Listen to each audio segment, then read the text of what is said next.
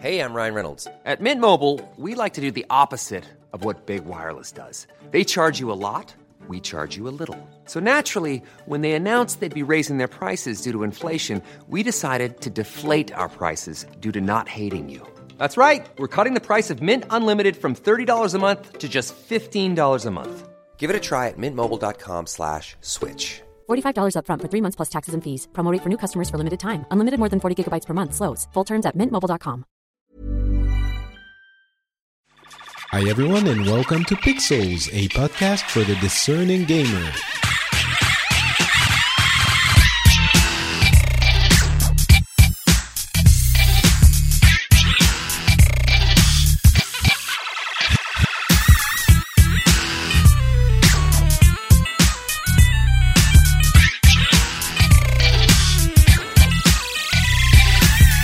Hello everyone and welcome back to Pixels. This is a show where we cover the news from the video games industry from the past couple of weeks. My name is Patrick Beja and today I am joined once again by the amazing, the wonderful Ed Mitchell. How's it going? Hey Patrick, doing good. Thanks for that very magnanimous introduction. I think it might be I can live up to all the words. The amazing Ed Mitchell might be your superhero name. That would work. We have a bunch of stuff to talk about today. The Game Awards happened on Friday, I think. Well, Friday, Europe time, Thursday, US time. And then there was the PlayStation Experience. And there was, I mean, it wasn't the hugest announcements, but there were a couple of things worth mentioning. Then we have a number of pieces of news to cover. We have some Destiny 2 opinions that I want to get out. I played a little bit of Nier Automata that I want to talk about, a bunch of other things. Tomb Raider news, Devil May Cry, Star Wars Battlefront 2 news, but almost no loot box this time. Yay! Are we happy? Yes. Getting really tired. Good change from... Yeah. Getting really tired of talking about loot boxes, I have to be honest, but... Especially, you know, I do like the English show, the French show, and a couple of other gaming-related shows where I talk about loot boxes all the time. Almost none, so let's not spoil it. And let's talk about the Game Awards.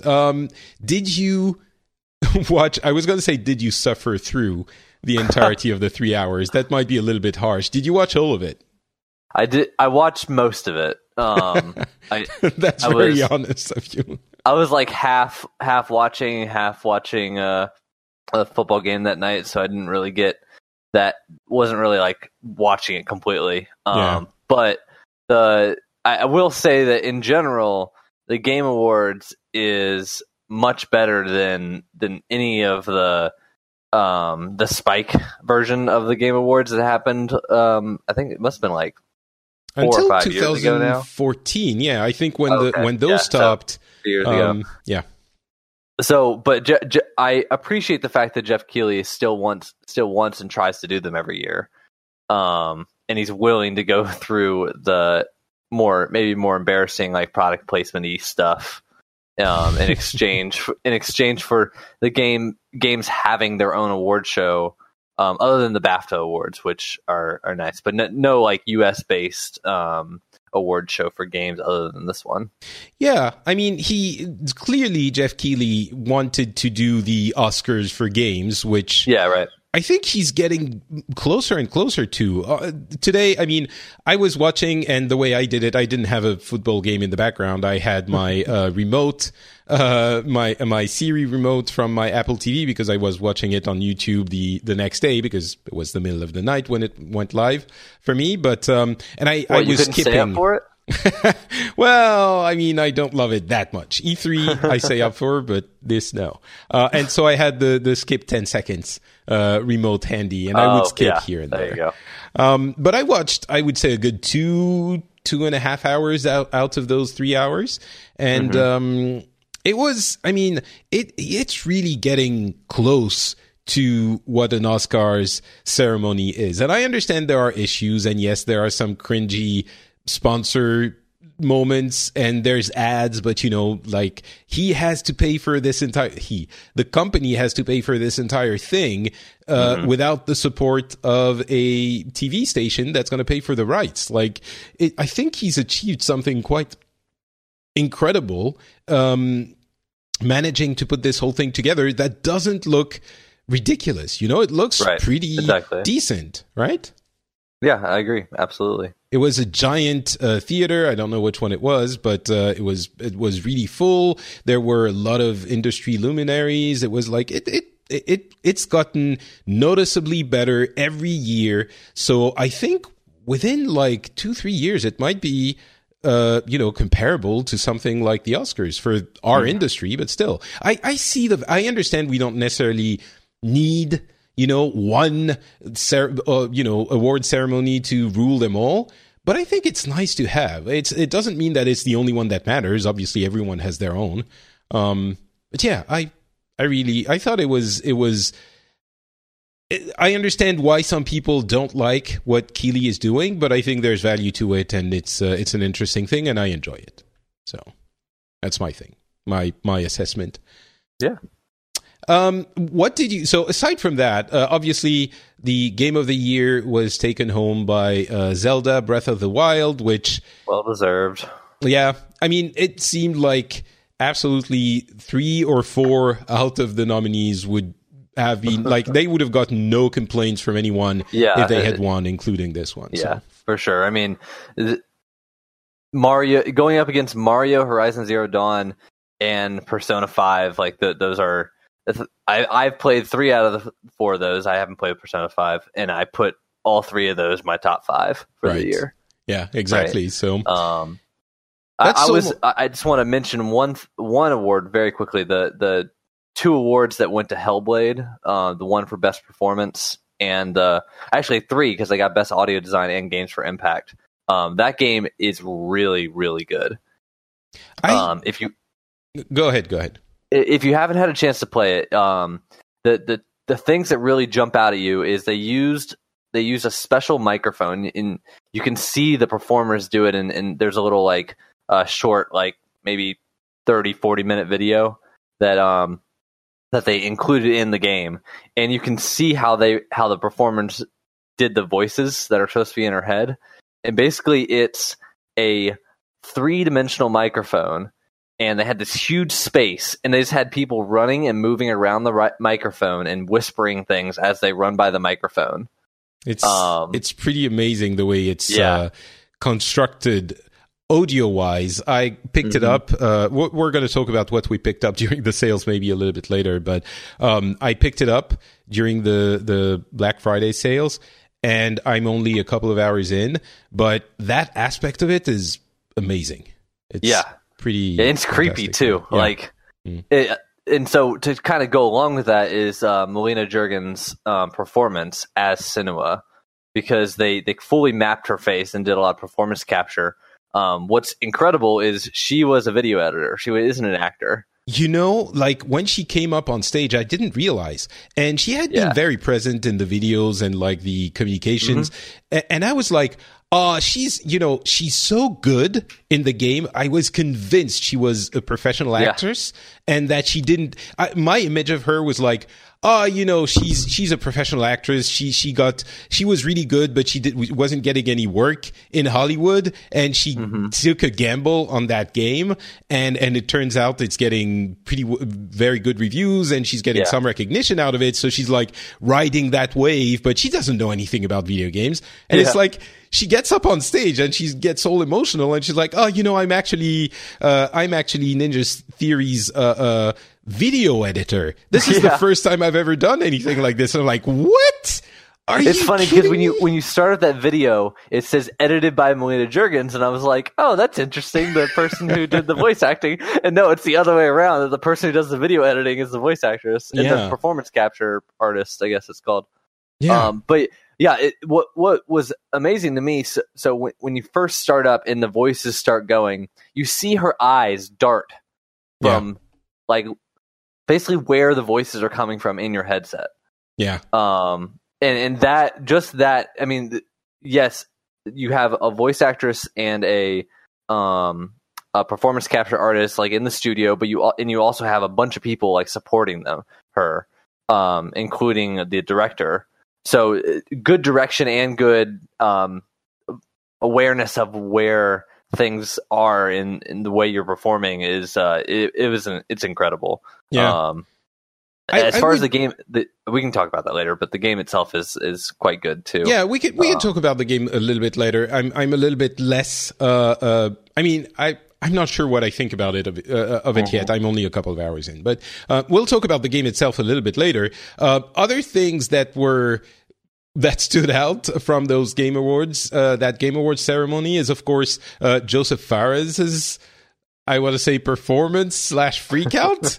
That was so cringy. And so for those who didn't see it, basically Joseph Fares is the developer behind Brothers, A Tale of Two Sons, which was a critically acclaimed indie title where you would control two different characters on screen, one with each stick on your controller. And his new game, A Way Out, pushes that concept by giving you two different characters to control, but to two different people playing together co-op.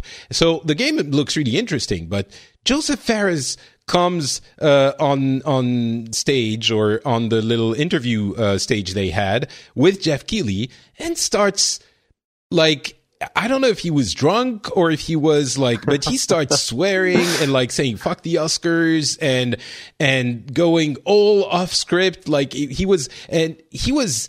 He was really crazy because he was praising EA like mad and saying, they're really... But I mean, I think that was a nice perspective-giving moment. He was like, yeah, everyone messes up and they clearly messed up, but they've been super supportive for me. And so that was nice. But he was weird and you could see Jeff Keighley, who didn't know where to put himself, like he was so embarrassed, and it kept going on and on and on, and I mean, you couldn't get him to stop, right? Yeah, like you kept trying to get him to stop and he just wasn't having any of it. Every good award show has to have a someone that needs to be played out, like a good needs a little hook from the cartoons and stuff. Yeah, a little bit. But yeah, so I think that was almost it was okay because it wasn't too bad. It's not like he wasn't drunk, really. He wasn't like, he didn't create a big scandal or a big drama. It was just like gamers universe freak out type thing, which was just pretty mild. So that was almost cute, but at the same time, really cringy. I don't think he's getting invited to speak publicly anytime soon, though. Yeah. Any other that's the awards aspect of it. Oh, I did want to mention the student games that they were awarding awards to. My God, those were amazing. Like, they looked like even better than most indie games that we often see. Maybe not, right. I mean, they were in that area. For me, student games are things that people are coding in their spare time almost, and that they don't have the tools to code, so they look like crap. That's my world's, student games, because I live in the 80s, probably. But I guess with the third-party tools and the dedication and the actual education that they get, some of those games made me want to play them, and that's not what I'm used to for student games usually, so just wanted to mention it. And then there was the cute Bethesda Save the Single Player Gamers campaign, which was cute. I think it was a little bit, I don't know, like a little bit too much. It was a little bit pandering, I think, but it was funny. You got it was definitely like a marketing push, right? Of course, yeah. Yeah.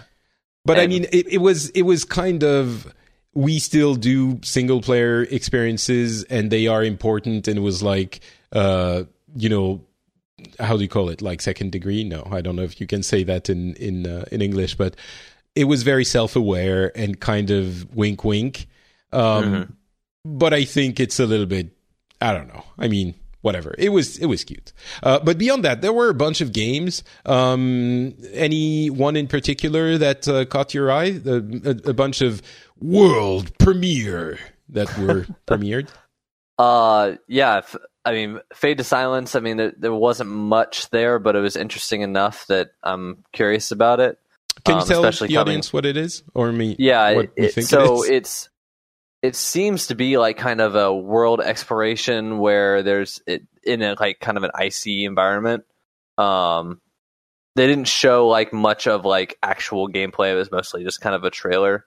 But it seems very kind of open worldy, and you're exploring around. You get to be on the back of one of those little things that are being pulled by dogs and stuff. So I mean, there's it's post-apocalyptic, right? It's not like just in Alaska and chilling with your. Yeah, it seems like the entire world went into an ice age, essentially. Right. Yeah. Because they show that one part of the trailer shows a spaceship that's like basically about to take off, like in position to take off, and it's like completely frozen over.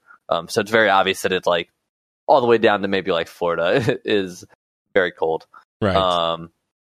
So that's cool. Champions Ballad. I was surprised to see like the expansion pass or the trailer for it, and then it said like it's out right now. You can go download it right now. Right, talking about Zelda's expansion pass. Yeah, the Zelda expansion pass. And then Bayonetta 1, 2, and 3 for the Switch is... I am so glad that Nintendo is going to keep porting things from the Wii U to the Switch. I got a couple of Wii U games over here that are ripe for Switch play. I'm looking forward to that. Yeah. I wonder I'm curious what the price point's going to be for that 1 and 2. I'm hoping it's like 20, but I'm holding my breath for like 40. Yeah, I think it's going to be 40. But it's Bayonetta 2, and you get Bayonetta 1 in it as well. It's going to be available in February. I think it's going to be 40 minimum. Yeah, but, I mean, I got the original one, or the one that came out on the Wii U, and I played Bayonetta 1, but I never played Bayonetta 2. So I still have that, and I'm not sure if I'm willing to drop like another $40 to play the one on the Switch or not. So maybe I'll just play the one on the Wii U. I don't know. That'll be a February 16th decision for me. Yeah, I guess. So Bayonetta is still exclusive to the Wii, so that's to the Wii, to the Switch. So that's a good things couldn't be going better for the Switch. Sorry, right now. And of course, Bayonetta 3 is exclusive to the Switch also, and it's in development currently, probably 2018, we're guessing, but maybe later. So that's kind of cool. That's me. Yep. And then Sea of Thieves, good to see a good solid release date on that. I played that game at PAX with some friends, and that's a game that you will play with friends and you will not play with strangers. I'm still iffy on it. There was In the Valley of Gods, the new Campo Santo game coming out 2019, so we still have a little bit of time. Campo Santo, of course, the developer behind Firewatch, really interesting game that ultimately disappointed me, but I still thought was a valuable experience. In the Valley of Gods is also something that seems pretty narrative, but that is, I mean... Anyway, I'm sure we'll get an opportunity to talk about it, but Firewatch was forging a relation between you and that faraway person that you were talking to on the walkie-talkie, rather, in English. That's how we call them in French. It's talkie-walkie, actually, in French, for some weird reason. I don't know. That's awesome. Yeah. You talk and you walk. It works. And then the Valley of Gods has two people, like... actually going through exploration in the pyramids, I think, or something related, but they're together. So maybe that's the kind of thing that's going to be a little bit different, but exploring that same kind of dynamic. Soul Calibur 6 is coming out in 2018. The fighting game fan in me is prone to... mentioning that news. But then, of course, there's GTFO as well, a 4-player co-op zombie indie game, which looks interesting. We need to know more about that.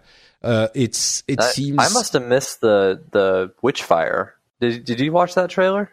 Yes, but I can't even remember what it is. Wait, Witchfire... It's a shooter... a first-person shooter, like exploration, but it's from the guys who made What Remains of Edith Finch, and Dear Esther. No, it's actually Ethan Carter. Ethan Carter, The Vanishing of Ethan Carter. The Vanishing of Ethan Carter. I had it backwards. Yeah, and that game looks surprisingly good. I mean, I'm surprised. You know what Painkiller is? It feels to me like it's a game that was already an homage to the 90s that came out in the 2000s, and there's been a few of them after that, but it's a very old school first person shooter, and that looks like a great combination. I'm looking forward to it as well. But Painkiller was really fun back then, but it's almost like it was the Doom for when Doom was not Doom, you know? Right. And Doom was resurrected. Doom did what Painkiller did, but better, obviously. It retook the crown. But so that's the kind of gameplay you can expect. So and then of course we can't not mention, I mean, it's not even on purpose that I didn't mention it, but the Death Stranding, what was it, like 8 minutes trailer? Yeah, that's crazy long. I mean, I don't know. I'm not a big... Still no real gameplay, right? They said that you can play the moment when he's... what's his face? The Walking Dead... Oh, Norman Reedus. Is in water.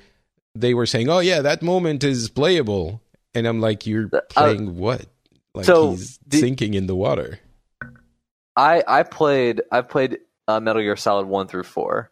And by the time you got to 4, you basically held the stick in a direction until you got to the next cutscene, right? Like that's an exaggeration, but it's not too far off the mark. So, yeah, playable is not what playable is for everyone else when it comes to Kojima games. But yeah, I mean, it's completely... I'll say this. If Kojima manages to make all of this that we've seen make sense, then that in itself will be an achievement. You know, if the story makes sense beyond, of course, I know that the you know, oil tanker things are aliens, and that's your quote-unquote explanation, then no, that doesn't work. But if it actually makes sense, if the baby...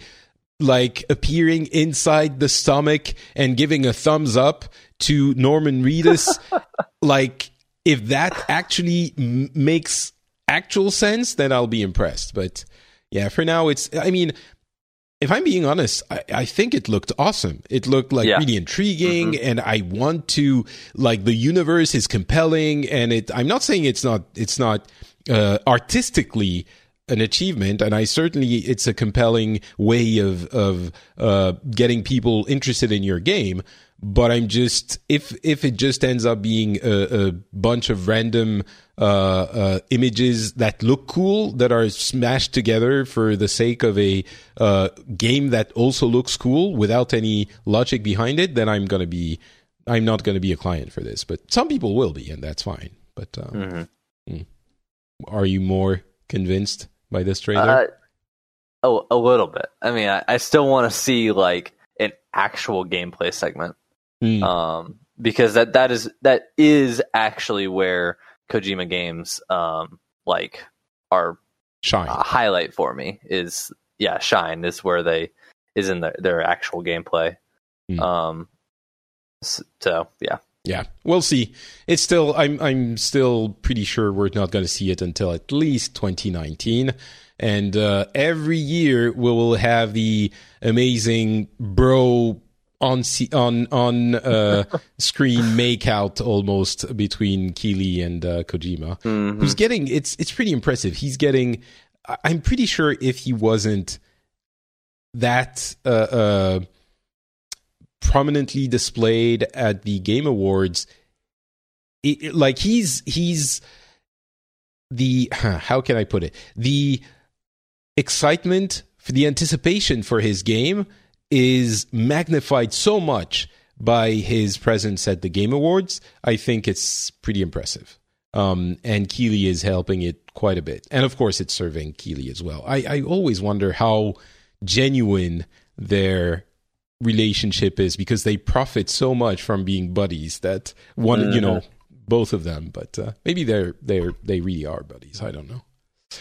All right, so that's it for the Game Awards. Pretty cool overall, like a bit boring, but I'm really happy they exist, and I hope they grow bigger and more legitimate.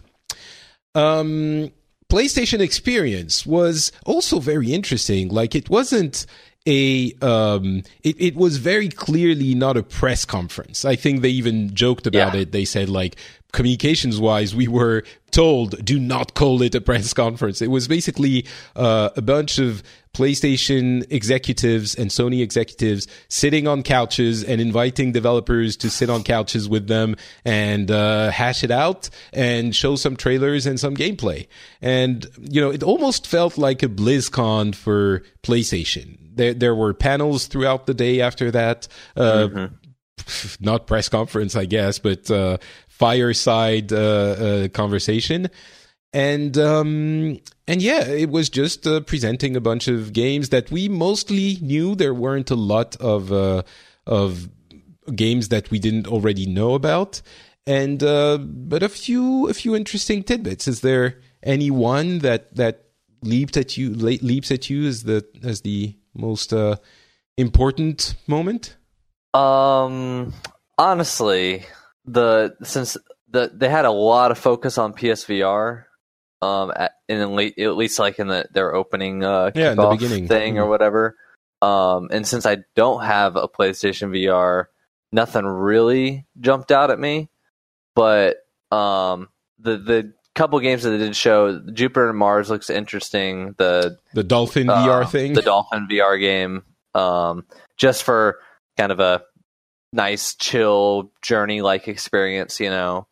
But other than that, there wasn't anything else that really jumped and talked to me. Okay, you're not a big fan of the medieval remaster. I don't know. It was medieval good. I don't know. I never played it. Yeah, so. Yeah, it didn't do it for me.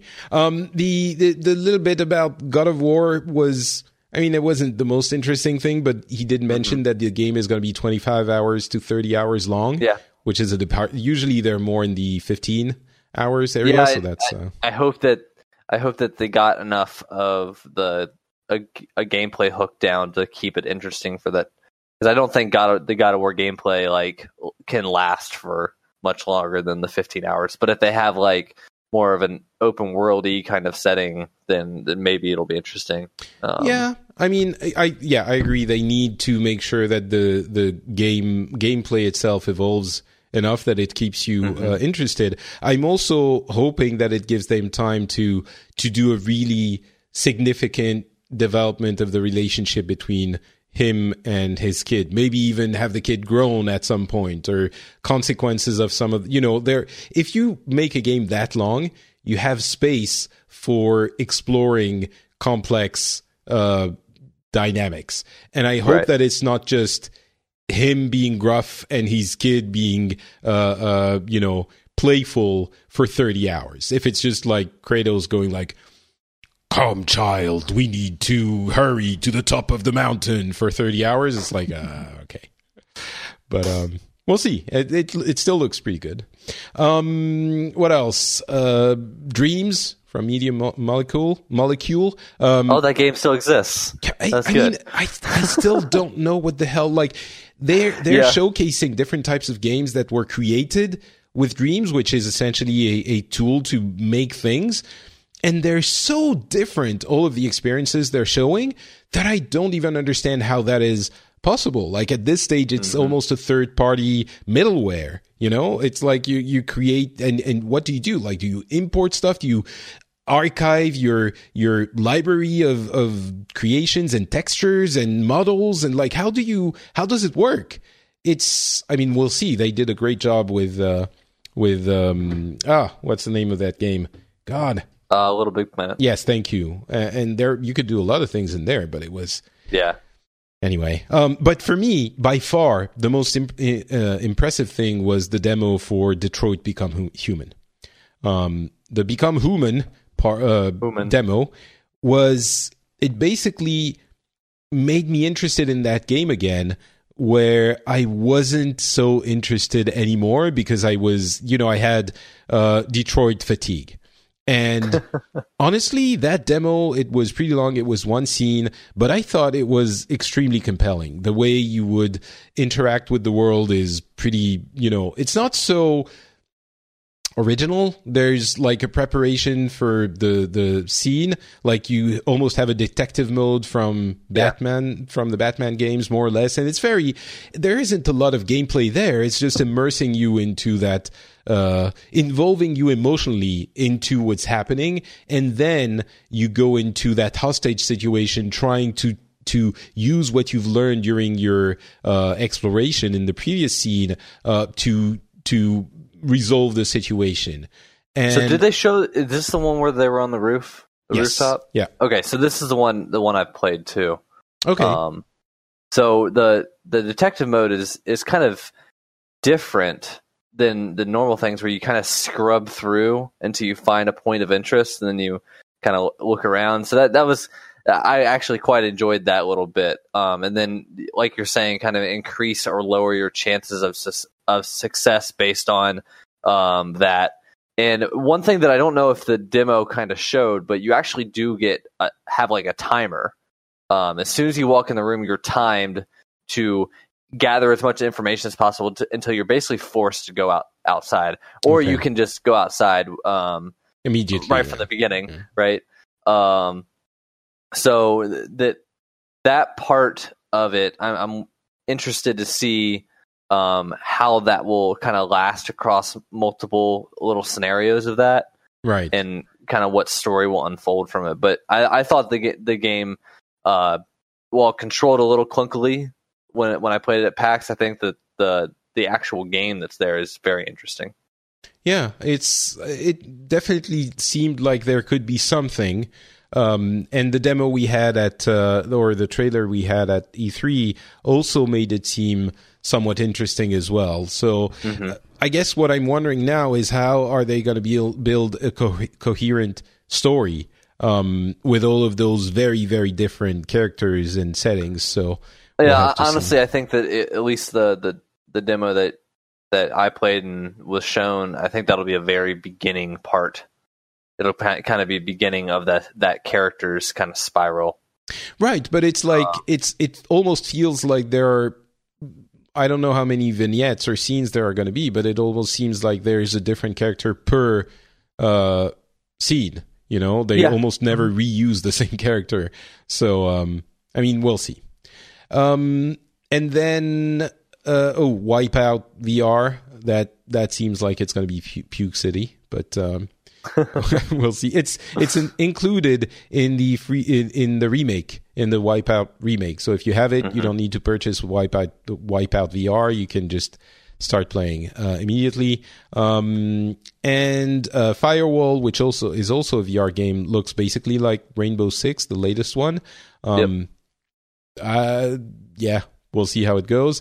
And then the Capcom Cup announced a couple of things. The third season of characters to Street Fighter 5, which comes with Street Fighter 5 Arcade Edition, which is a free update for anyone who already has Street Fighter 5, but you can also purchase, which includes all of the previous characters. Of course, if you if you didn't buy them, you bought Street Fighter 5 a while back, then you don't get the free characters in the free update, but you get the systems updates. But if you buy the full game, you get all of the season 1 and 2 characters.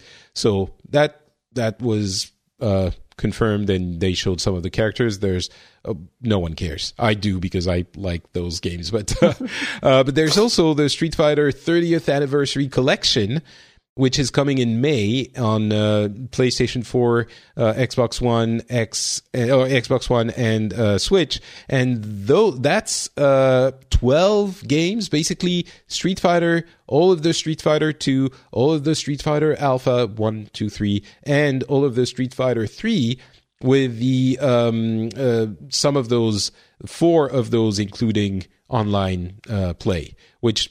That is always problematic because you will never find someone. There are so many of those games.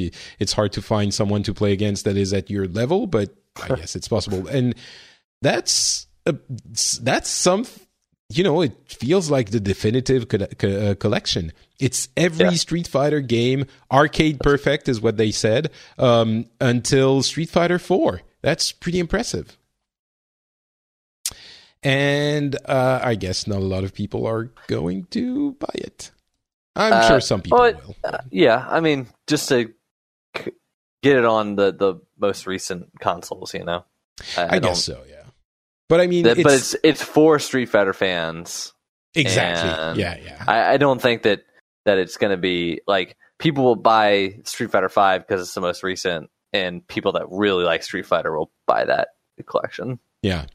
It's, I mean, if you want to play, it's kind of, are you going to go play like Street Fighter 2 Champion Edition? Yeah, exactly. Or I guess maybe some people have fond memories of specifically of Street Fighter Alpha 2 and not the third one or that guy. I mean, I played all of those, but again, I don't know if I'm the target for these because I'm not a nostalgia player. I don't even have a Super NES Classic. So that's how much of a nostalgia person I am. So that's PlayStation Experience. It was okay. It wasn't too bad. It was fine. 17 million units for the PlayStation 4 and 2 million PlayStation VR. So they're doing well. All right, let's go to quicker tidbits of news. And I do want to talk about Destiny 2. The DLC came out last week. And I have to say, I'm kind of disappointed in Destiny 2 because, and in Bungie in general, there are specific issues with the DLC, which mean that people who have the base game and not the DLC are locked out of some of the end game activities, which is not great. And that's a problem for sure. It basically means that if you bought the PC version, you had 6 weeks to play through the game and play through the end game, and now you can't. You can't play through the end game. So the way I understand it is that there was a bunch of stuff that was for max level only, right? And then this new version of the DLC increased the max level?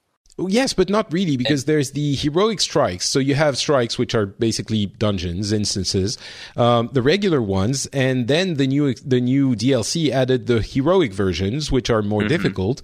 But the light level or power level that's required to do them is 270. And with the base game, you can go to 305. So... Okay. It's like you should be allowed to do it because it's appropriate for your level, but it's part of the new DLC, but it's just the old strikes with a higher difficulty level, no new mechanics, no new nothing, just tougher.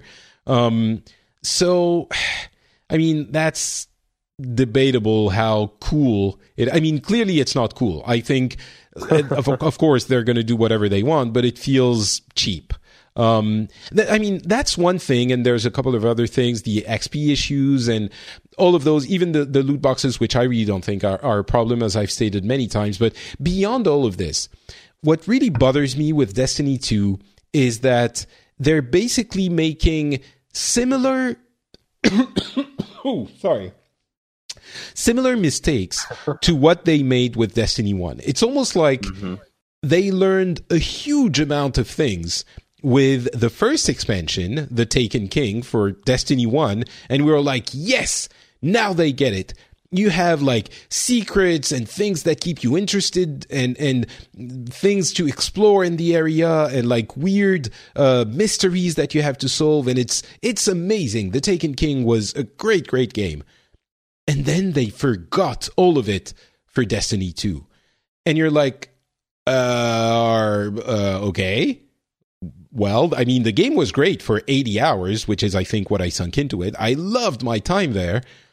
But then it sort of stopped, which I guess is fine. You know, 80 hours of game time is fine for $60, but it's still weird that they didn't, you know, they made mistakes. Again, they are different mistakes from the ones from Destiny 1, but it's still this thing of, well, the game is on the verge of being great, but then there are dumb issues that mean it's tedious, or it's you want to love it, but it's almost like the developer is preventing you from loving it. And it's fine if it's your first game, but if you repeat it for the second one, and then it's on top of it, you push a DLC, which, again, it was the same for Destiny 1, but it was 3 months later, and it feels like the community was more engaged, so it was like people were more willing to give them the benefit of the doubt or to excuse some of those mistakes.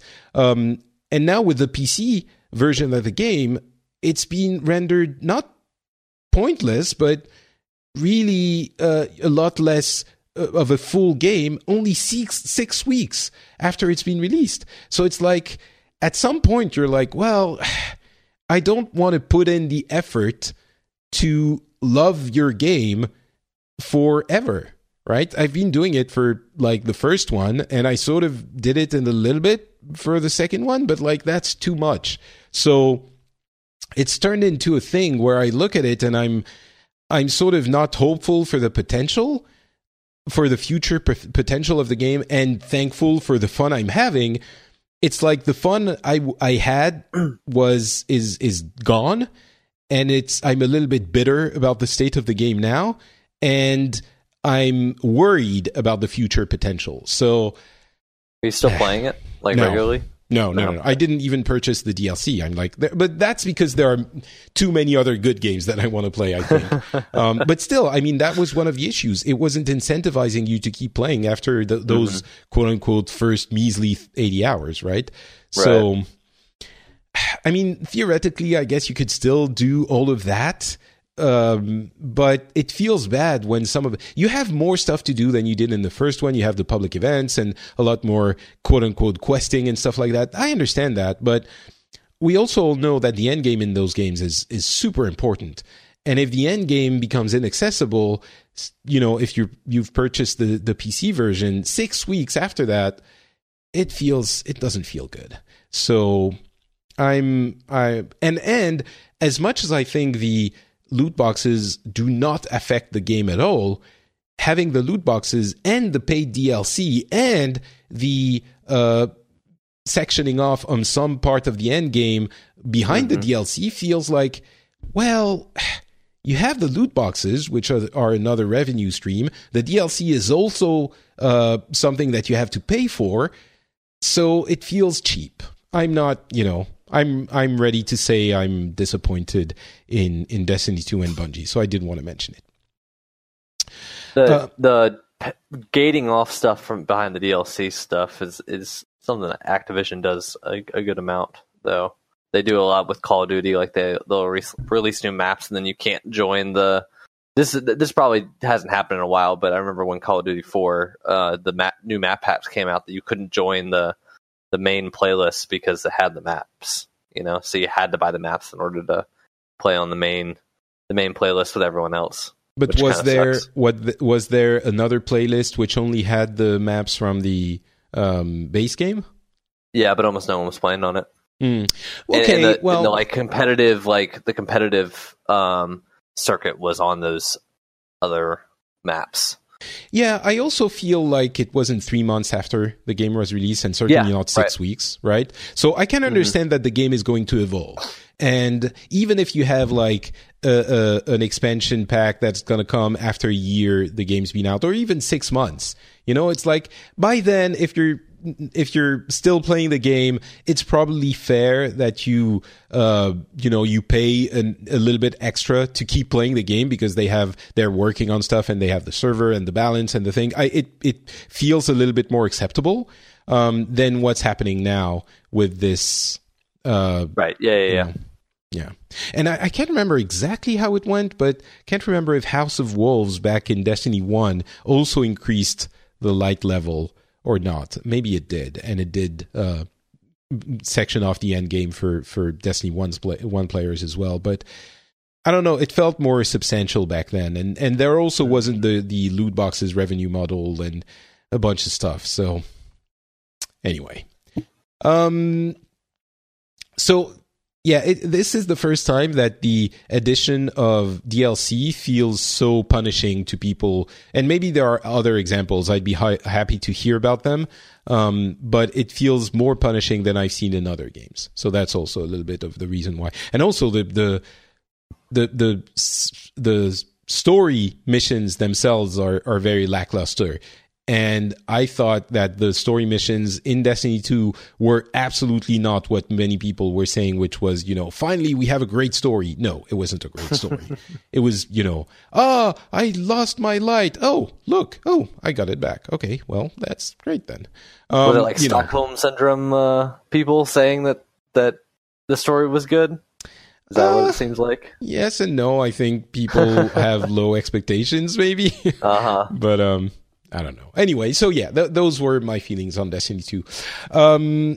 Star Wars Battlefront 2 is increasing the amount of credit that drops when you're playing the game. It feels like between the reduction of cost of characters and the increase, which is substantial, there's a substantial increase in credit you get when you play a game, whether it's... co-op versus the, PvE type thing, horde mode, or PvP. And you can play the horde mode alone, by the way, so you can get credits like that. It comes down to basically if you max out the things you can do every day, which shouldn't take a huge amount. You have to play every day, but you would get the most expensive character in like 10 days of game time. So it feels like we're getting to a level which is... reasonable, and I don't really know for sure because I refuse to buy that game just for the out of principle. Yeah. But I mean, it seems like we're getting to a place where it's kind of okay. But we'll have to see. But I did want to mention it that maybe they're positioning it to be acceptable for when the movie comes out in a few days, and then they'll be. Enable the loot boxes maybe, but we'll see. But for now, it seems like it's playable reasonably, and you can acquire stuff with credits by playing the game in a reasonable amount of time. So let's talk a little bit more about the games we've been playing, and you were talking about Hellblade. I bought it on sales, and I played, as I mentioned, a couple of hours. Pretty intense game. It is the whole game... similar to those first 2 hours of gameplay? Yeah, pretty much. Okay. I mean, the parts of the game that are her basically like screaming and stuff, because she's kind of being taken over by this dark plague kind of in a way, and it's kind of, the whole thing is her kind of losing her mind. It's her journey to kind of come to terms with the loss, the massive amount of loss that she's had, both through the death of her like basically boyfriend, and I don't know how much I want to spoil or want to say about the game, but I thought that the part that kind of brings you along is the story and the performance and the kind of creepiness factor of the voices that are in her head. The gameplay itself is I thought the combat system was simple, but it's still satisfying to play with. Yeah. And I thought the boss fights were very interesting, if not a little bit like simplistic, and there's not a lot of puzzle element to the boss fights. It's just kind of like whack at him until he dies, right? But overall the game is fairly short for the amount of, I think it's a little bit too expensive for the amount of time you get to spend in it. I finished in about 7 hours, so it's fairly short, but I enjoyed $30 though. Yeah, I've played cheaper games for longer, Fair enough. I got it on sale for like 25% off or something like that, so I don't regret my purchase. I think that the game itself is really good, and the concepts that it's trying to address and talk about through a gameplay medium is something that in that little short video I mentioned, they kind of say that that psychosis is not something that's really talked about that often in media. And they think that the ability to show her kind of delusions, and not her delusions, but basically seeing things that aren't there, is something that games are uniquely able to do versus like movies or shows or books or anything like that. Right, so yeah. Yeah, definitely an interesting thing. As we mentioned in the last episode, it's not really AAA in all of the areas of AAA, but graphics-wise, it's incredible. And I was amazed, blown away by the graphic fidelity of that game. Yeah. Probably some of the best-looking graphics we've ever seen. Mm-hmm. And the audio work is mind-blowing. You can definitely tell they do some tricks to get the graphics the way they want them in like cinematics and stuff. When it's really focused on her face, you can kind of tell that the edges of the screen are a little bit more blurry. Yeah. And I think they kind of chalk that up to like, oh, she's crazy, and the people that have this kind of see blurriness in the world and stuff like that. And they actually talk a lot about, they show people people's quotes of what it's like to go through, have some sort of mental illness. And they talk about how the world seems fractured and the world is very blurry at the edges and stuff like that. So they do a little bit of trickery in order to kind of make the game look as beautiful as it does. But it's not something that, unless you know about how graphics programming works, that you'll really notice at first glance. Yeah, many games do that kind of thing. Yeah, they do. To get the, yeah. So anyway, Hellblade might be worth your time and money. I played Fortnite Battle Royale, which I figured, I didn't love PUBG. I'm going to try the cartoony version of it. And it's cartoony, all right, but it's still PUBG. It's mind-blowingly similar to PUBG. Mm-hmm. I've heard people say that the Fortnite version is actually more fun just because of the color plus kind of the cartoony idea of the cartoony world. Yeah. It's just kind of has a better feel to it. But yeah, I mean, the base gameplay is still something that didn't appeal to me. Mm-hmm. I also played, it's free, and Doki Doki Literature Club. Oh my gosh, that game. Did you play it? Through the end? Through the first ending. Spoiler. Yes. Oh, first? I played... Yeah, so... Why? Not that one. Not the one you're thinking of. I got to the credits, the first credit sequence. But why did you not keep going? Do you know which credit sequence I'm talking about? Like, I got to the credits. The song? Yeah. Oh, mm-hmm. Okay. All right. Yes. Okay. Yeah, so you played through the entire thing. Yeah. There is a true ending or the best ending or whatever. Yeah, so that's the one that I have not gotten. Yeah, I might just watch a YouTube video. Yeah, I went to YouTube. Yeah. So Doki Doki Literature Club is a game that is. It's super a dating simulator. That's all you need to know, and you should go play it. It's free on Steam.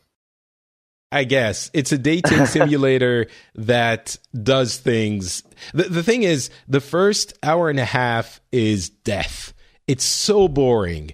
I thought I was going to melt of annoyance, It's really just the cute Japanese dating simulator. You get into, like, your friend from forever gets you into her literature club, and there are three cute girls that all want to be your friend, and oh my God, am I going to be able to get close to them? And, like, it's exactly what you would expect out of it. And then stuff start to change. So imagine having to stream this game and having to read all the dialogue out loud. Why would you do that?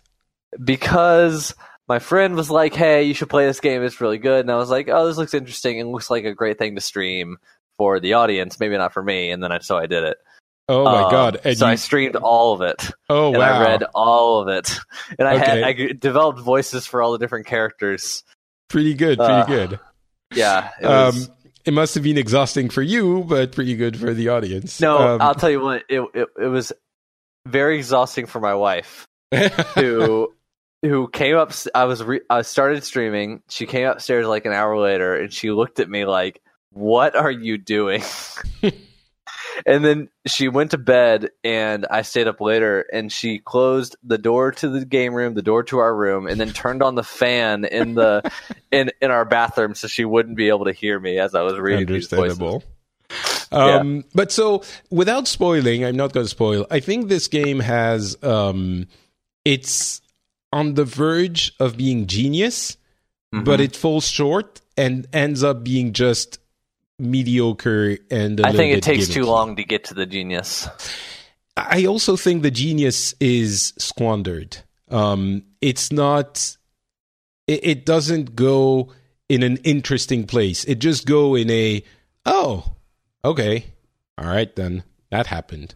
And, you know, and it's not like... there are some bits of it that are super interesting and that they could have done stuff with those ideas that were... that we're going beyond the game, like something, you know, anyway, I don't want to say too much, but it's definitely an interesting thing to do. It's just 4 hours. It's free on Steam. And so you can just play it. But it's not as amazing as I was hoping it was going to be. Definitely. I'm glad I played it. Absolutely. But if you have 4 hours to lose, then you can do that. And the music will get in your brain, though. I've been listening to it nonstop.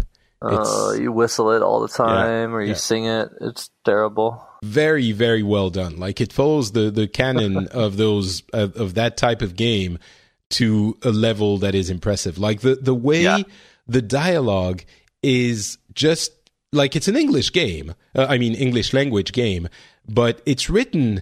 It's very obviously like forcibly translated, you know? Exactly. Like, but it's like written in English. You know, the guy, it's a one-person team almost. It's a couple of people, but I can't remember the name of the developer. I'm not going to find it. But he is obviously a huge fan of that genre. And he is so, do you know... Oh, Dan Salvato. Yeah. Yeah. He's a big Smash player, right? Competitive that. Smash player. So that's, and I don't. I guess he obviously wanted to do something interesting. Yeah. With the game, he's kind of talked about in interviews and stuff about how he has like mixed feeling toward anime. Yeah. So he kind of wanted to do something interesting with it, with that concept. And it's, I mean, about the language, maybe it's something I'm sensitive about. It's very, like, you can feel the Japanese through the English, even though it was never written in Japanese. So that's pretty impressive. And anyway, it's a very interesting game, if nothing else. Another interesting game is Nier Automata. You told me you were playing it. How far along are you? I am about halfway through what I know to be the first playthrough. All right. Obviously, I think that's not a spoiler by now. Everyone knows there are more than one playthroughs. We're not going to spoil anything. I haven't completed the game. I'm a couple of hours from finishing it. And so you're on Route E then? I'm not exactly, no. Okay. I don't want to say more because I don't want to spoil it. Yeah. But it's, I mean, unless what happens in the remaining, I don't know, 3 hours is so incredible that it changes everything I've done until now, and maybe it is very difficult for me to like this game. I kind of feel like... Wow, really? I kind of feel like I know how people who didn't like Zelda Breath of the Wild feel. Because I don't know anyone who has, any cred or whom I respect even a little bit who didn't love Nier Automata. Everyone loves it. And I'm like, the first playthrough is about 10 hours. And God, it was painful for me. It was like, really? I don't like the gameplay. And I think the story is completely dumb. I'll let you finish, but I do want to talk about the gameplay when you finish. Sure. We're not going to talk about it because neither of us have finished it. So it's really just in the middle of the journey check-in. I think it's just not for me. And I love that people love it, but I will at some point do a spoiler section and talk about everything I hate about the game, because I think it's extremely overrated. I think it's got a couple of good gimmicks, and it's not a bad game. I'm not saying it's a bad game, but putting it at the level of all of those amazing games we've had, it's so inconsistent. And so anyway, I don't want to go more into it because no spoilers and I haven't finished it completely, but go ahead. I was disappointed in the not variability of the combat. I think that the different weapons that you get kind of increase it, and it's kind of impressive that depending on where you put those weapons, you'll have a different animations and stuff like that. But I did not feel like the combat was that interesting, and coming from a Platinum Games game, I thought that was kind of disappointing. We can if you want to do that spoiler section some of the time, then once we've finished it, both of us will have to talk about it because it's definitely one of the games of the year, and I understand why. It's a huge phenomenon, but what I get out of it is very minimal. And it's basically, I can't remember if I said this in the English show, but I played through the demo a very long time ago. And that's the first level of the game. And I was like, wow, that game is not for me. Like what I just played, which is the introduction, fairly long, it's maybe 25 minutes. That if that's what the game is, I know exactly what's going to happen and how it's going to happen. And that's exactly what happened. And I had to... And the gameplay not being compelling and the... Anyway, are you saying exactly that what when you say you know what happened, is that the story is what you know what's going to happen? It's a Japanese game. Okay. And that entails a certain number of tropes that I was hoping I wasn't going to have to slug through in that game because it was quote unquote so brilliant.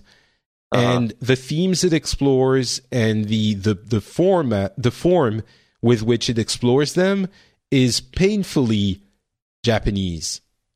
So what remains is a couple of gaming as a medium tricks or gaming as a medium what's the word I'm looking for? Gimmicks that are interesting, but that certainly don't justify even 10 hours of sluggish gameplay for me. So we'll do a spoiler section at some point. But I guess what I'm trying to say is, if you think you're not going to like this game out of what you know of it, my suspicion is you probably won't like this game. One thing I will recommend to people is that the demo version of that game is very linear. The game opens up a lot, but because it opens up a lot, play through the main story until you unlock fast travel, because that will save you a lot of time. I didn't even realize I could do that until last night when I was running from quest to quest, trying to complete things, and I was like, "There's got to be a better way of doing this." And then I looked it up, and they were like, "Oh yeah, just do the next story mission, and you'll unlock fast travel." And I was like, "Oh my gosh!" Yeah, so. I agree. All right, bunch of other little bits of news. I really want to talk more about Nier, but we have to finish it completely. The Walking Dead is getting a game that seems like a decent game. It's Overkill's The Walking Dead. There was a trailer released yesterday, I think. I mean, the trailer is very cinematic. It doesn't tell us anything about the game itself. We know it's a 4-player co-op game, which I'm looking forward to because the Left 4 Dead formula has to be able to be replicated one day, and we have to have a good game in that genre. It's impossible that we don't have a good game. And these guys make the Payday games, and they're known for good gameplay, for good co-op gameplay. So I'm not clear on the structure, because the guys behind the Payday game are also the ones who made GTFO that I think that we talked about from the Game Awards. Mm-hmm. So are they making both games? Overkill's the developer for Walking Dead, right? And I was looking this up earlier. Starbreeze, yeah, Starbreeze is the publisher, right?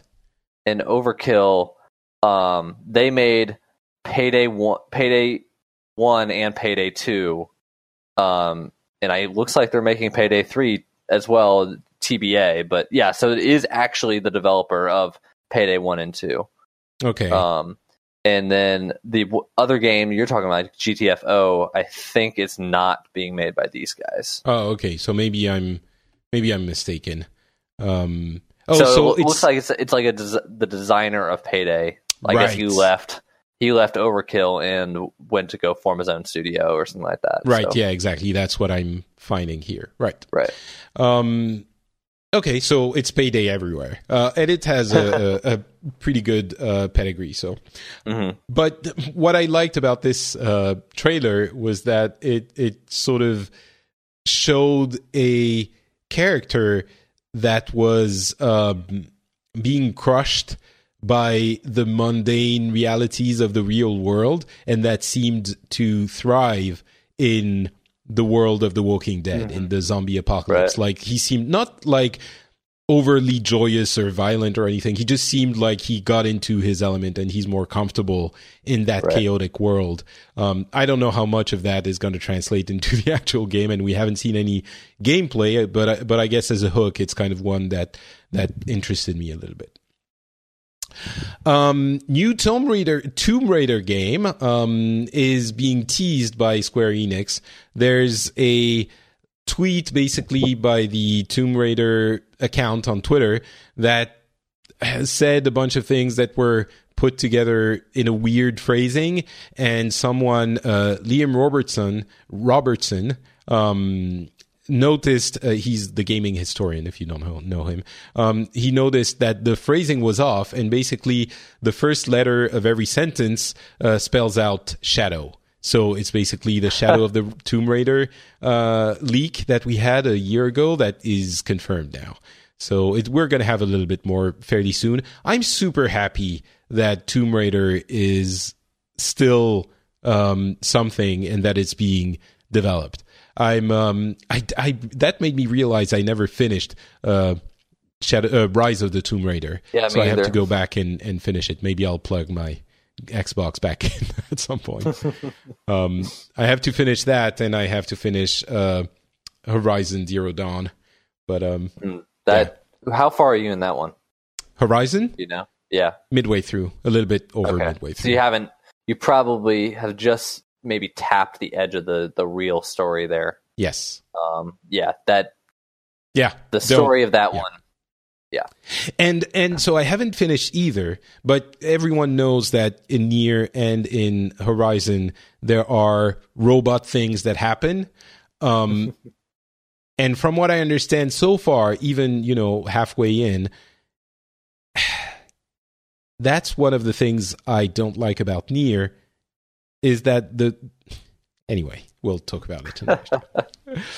But it's incoherent, it doesn't make sense, it's dumb, it's childish. Horizon takes a really strong turn story-wise in the second half of the game, in my opinion. Okay, well, don't spoil, I'll get to it soon.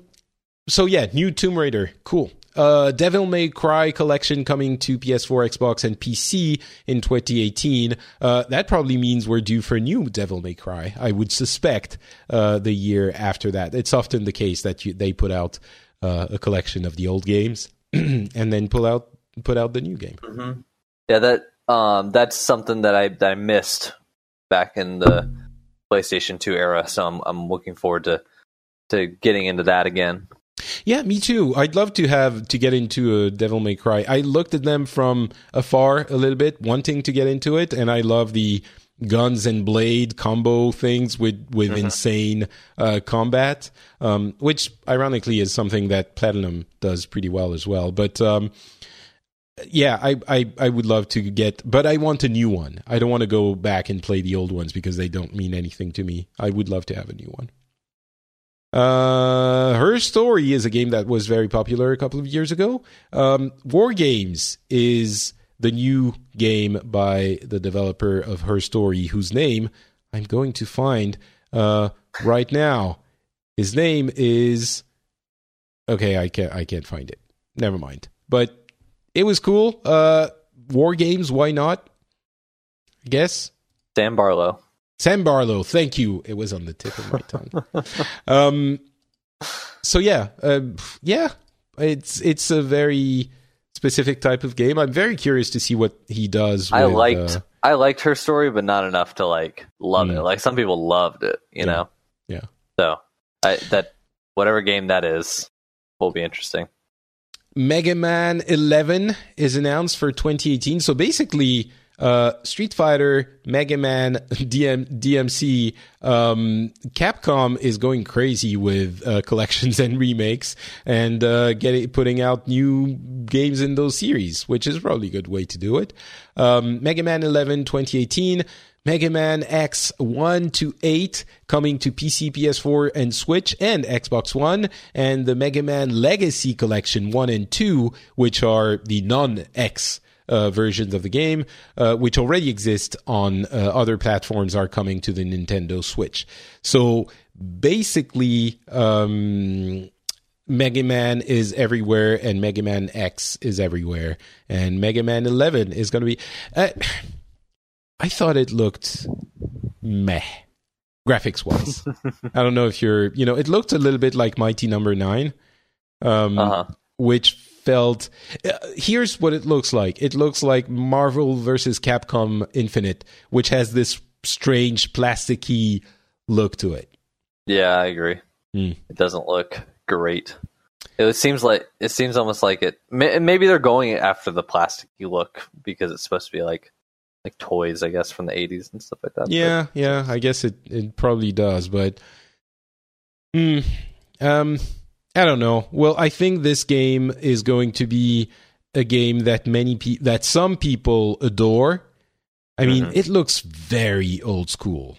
It's like platformy and precise jumps and very, very classic type, which is great if you love that. But I think people who didn't live through that period and with those games are maybe not going to be clients of the, of the thing. Yeah.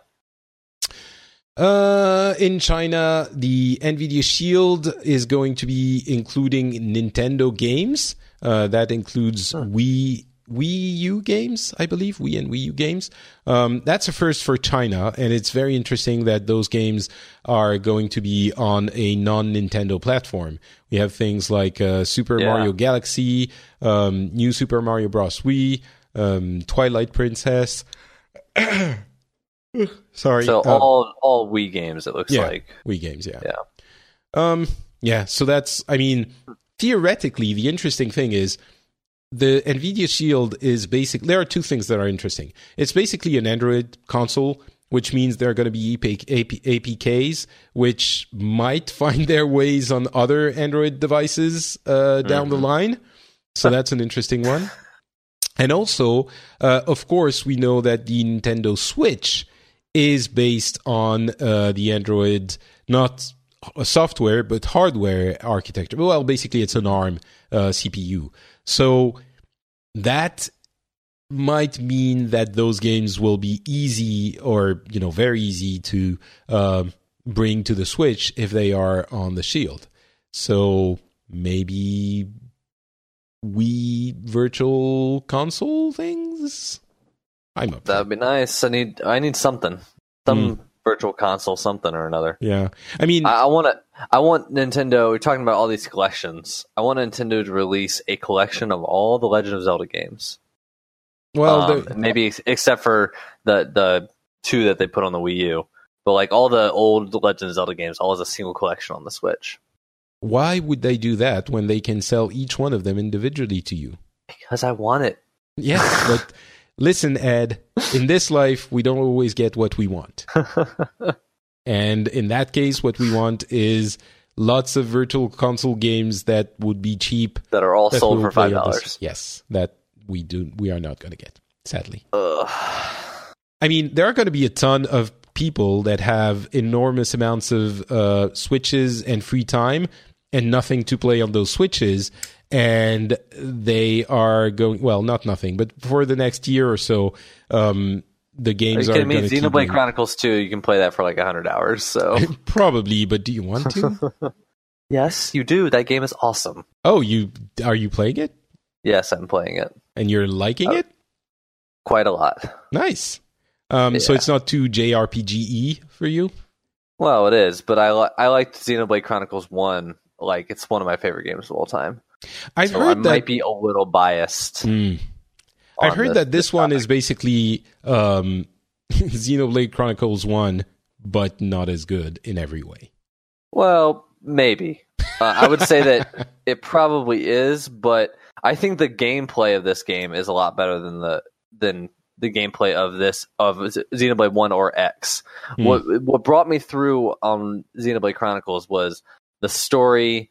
I thought was really interesting, and they actually do quite a bit to keep you interested in that story as you're playing through that 100 and whatever hour game. Xenoblade Chronicles X, I thought that the gameplay was interesting, but I felt very underpowered while I was playing that game, and I got to a story mission and I could not pass it without like going back and grinding up my level, but I couldn't go back and grind up my level because I was locked into that playing the story fight. So I eventually squeaked through it, and I was just like, I'm done with this game.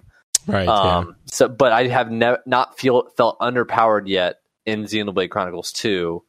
So and I think the gameplay is better. Yeah. Yeah. All right. What else? Divinity Original Sin 2 has sold 2 million copies.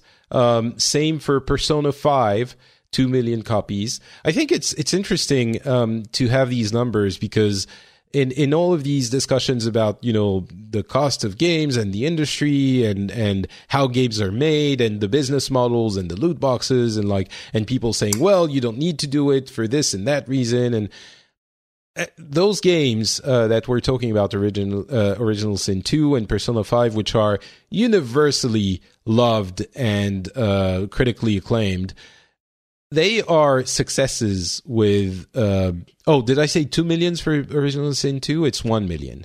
Sorry. So 1 or 2 million for those games. It sort of gives you a realization of how much those games cost to make and how much they need to become profitable or to become successes compared to the huge AAAs that we're also talking about that need to get to, you know... 10 million to be profitable and worth it for the companies that make them. So it's not every game that is... You can take one example and apply it to the other games. So 1 million for Original Sin 2 and 2 million for Persona 5, and they're great numbers for those games. So Discord has 100 million users. That's kind of amazing. Like 2 years ago, Discord was nowhere. And now it has 100 million users. That's how fast things go. There was definitely a need for a structured voice service, but they jumped on it and managed it so well. Well, it wasn't even structured. Was it voice from the beginning? I think so, yeah. I know a lot of people jumped on it for the community aspect of it, being able to create your own free servers that were just completely separate from... everyone has a Discord server, and we moved from having Twitch chat be our primary, in our forums be our primary source of community and interaction to being wholly on Discord. And just for the chat, you mean, rather than the voice channels? Yeah. We use the voice channels for community nights and stuff like that, but in general, we have something like 10 rooms or something like that in Discord, and what's great is you can create like a separate channel, and then that would be your spoiler section for that game. And so we just have a bunch, like 20 rooms of all different games, people talking about different games and stuff like that. So because it's incredible how easy it is to set up. I like the Patreon and Twitch integration that people have, that Discord has, is really good. It's incredible. Yeah, I mean, it's. I think it had voices from the beginning, but maybe, you know, I didn't hear about it until... Think about it more. Yeah. But yeah, I mean, it's definitely a pretty significant, achievement. And 100 million users is just crazy. So, and finally, I wanted to talk about that. Have you read that thing, the Dear Iwata, Dear Mr. Iwata comic? Yeah. It's... a little bit of a tearjerker. A little bit, yeah. It's Wooden Plank Studios that put this up on Reddit and on Imgur. And it's just a love letter to Satoru Iwata, who was the president of Nintendo for a few years and a developer with a great heart before that. And it's just telling him, we're so glad that... we're sad that you're not here to see how well the Switch is doing, because you were the soul of Nintendo for a long time, and it's now being where you probably hope it would be, and you know, we hope you're enjoying this this achievement from wherever you are. And it's just so cute and heartwarming and beautiful, and there's so much... you know, negativity on the internet and in the gamer community. This one was just lovely, and I think universally, everyone loved this little comic thing.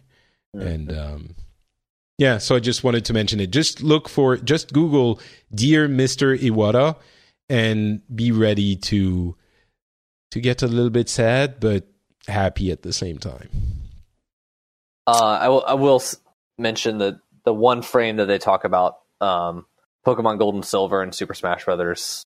He was like solely, almost entirely solely responsible for those games being as good as they are. As a programmer, he basically solved a huge memory problem with the original Gold and Silver that there were all these programmers at Nintendo that could not figure out this issue, because they wanted to include the original version of Pokemon in this game, the Red and Blue region, and they couldn't figure it out without running out of memory. And so he did something. It's not really clear what he did, but whatever he did allowed Kanto to exist in that game. And that is my favorite generation of Pokemon. It's one of my favorite games of all time. It's an amazing technical achievement. And it just shows that this guy, he was wickedly smart, technically, and had a lot of business sense, and he was the real deal. Mm. And it's, you know, I wasn't into the Pokemon.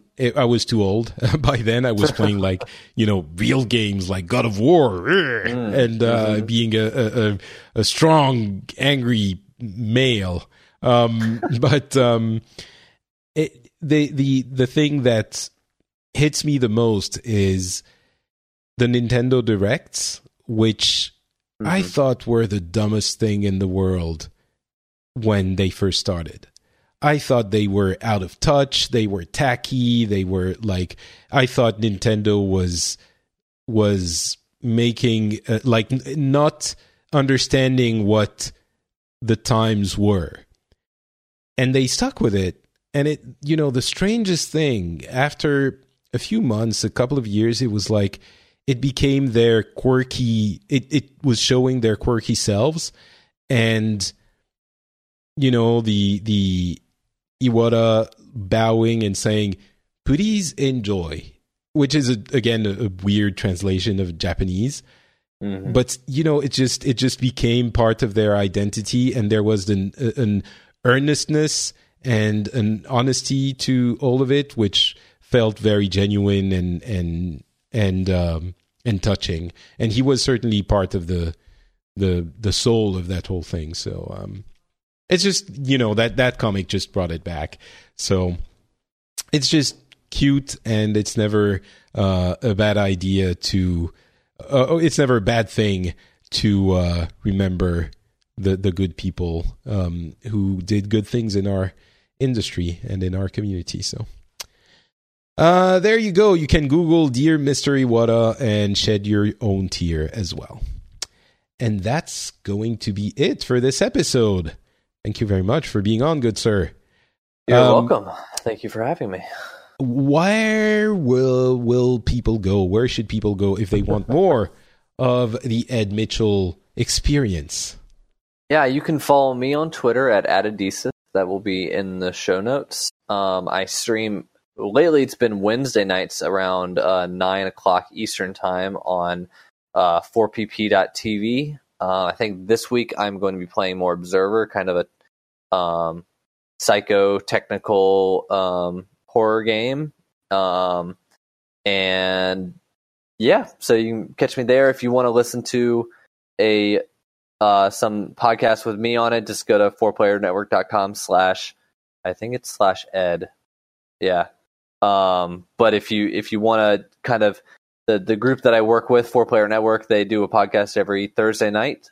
And we're coming up close on our end of the year stuff. So we'll be doing a big award show for that. And yeah, I think that's about it. Excellent. And the link to the Twitter account will be in the show notes as usual. Mm-hmm. For me, it's NotPatrick on Twitter and on Facebook. And you can find my productions at FrenchSpin.com. And we are coming up on the end of the year as well. I think next episode, I don't know where we're going to have it, because the next one would be on like Christmas Day. So I don't know that that's going to be possible, but we'll see. And we'll do probably an end of year roundup, as everyone in the world does. But please look forward to that. And if things don't work out, we'll talk to you after that in the new year. Although my baby should be coming soon, so I don't know what's going to happen there. But hopefully we'll have an episode next for the next one with the roundup. Either way, we'll be happy to talk to you all when we do. And until then, I hope you have a wonderful couple of weeks of gaming. Talk to you soon. Bye. Bye.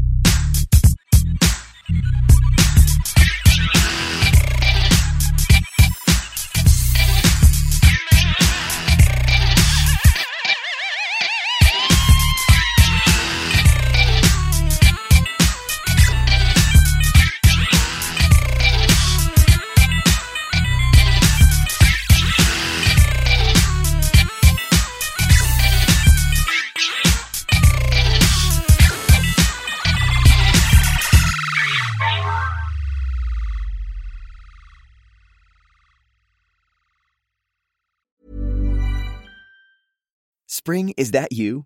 Warmer temps mean new Allbirds styles. Meet the new Superlight Collection, the lightest ever shoes from Allbirds, now in fresh colors. These must-have travel shoes have a lighter-than-air feel and barely-there fit that made them the most packable shoes ever. Plus, they're comfy right out of the box. That means more comfort and less baggage. Experience how Allbirds is redefining comfort. Visit Allbirds.com and use code SUPER24 for a free pair of socks with a purchase of $48 or more. That's ALLBIRDS.com, code SUPER24.